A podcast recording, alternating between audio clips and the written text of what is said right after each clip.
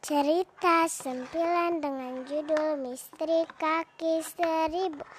Pada suatu hari, ayahnya Nayada membeli membeli tanaman dan dia menggantinya dengan pupuk kompos.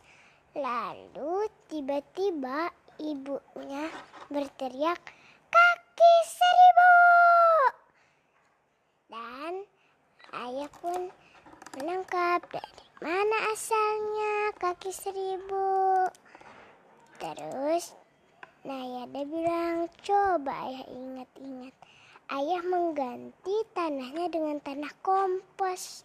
Lalu uh, uh, Nayada pun menelpon Udin. Dan Udin pun bilang, wah sini coba aku kumpulin. Dan Udin pun menjualnya. Wah ada pembelinya.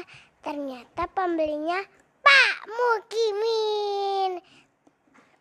Terus pas Pak Mukimin membeli ternyata ada satu kaki seribu yang lagi yang lagi hamil.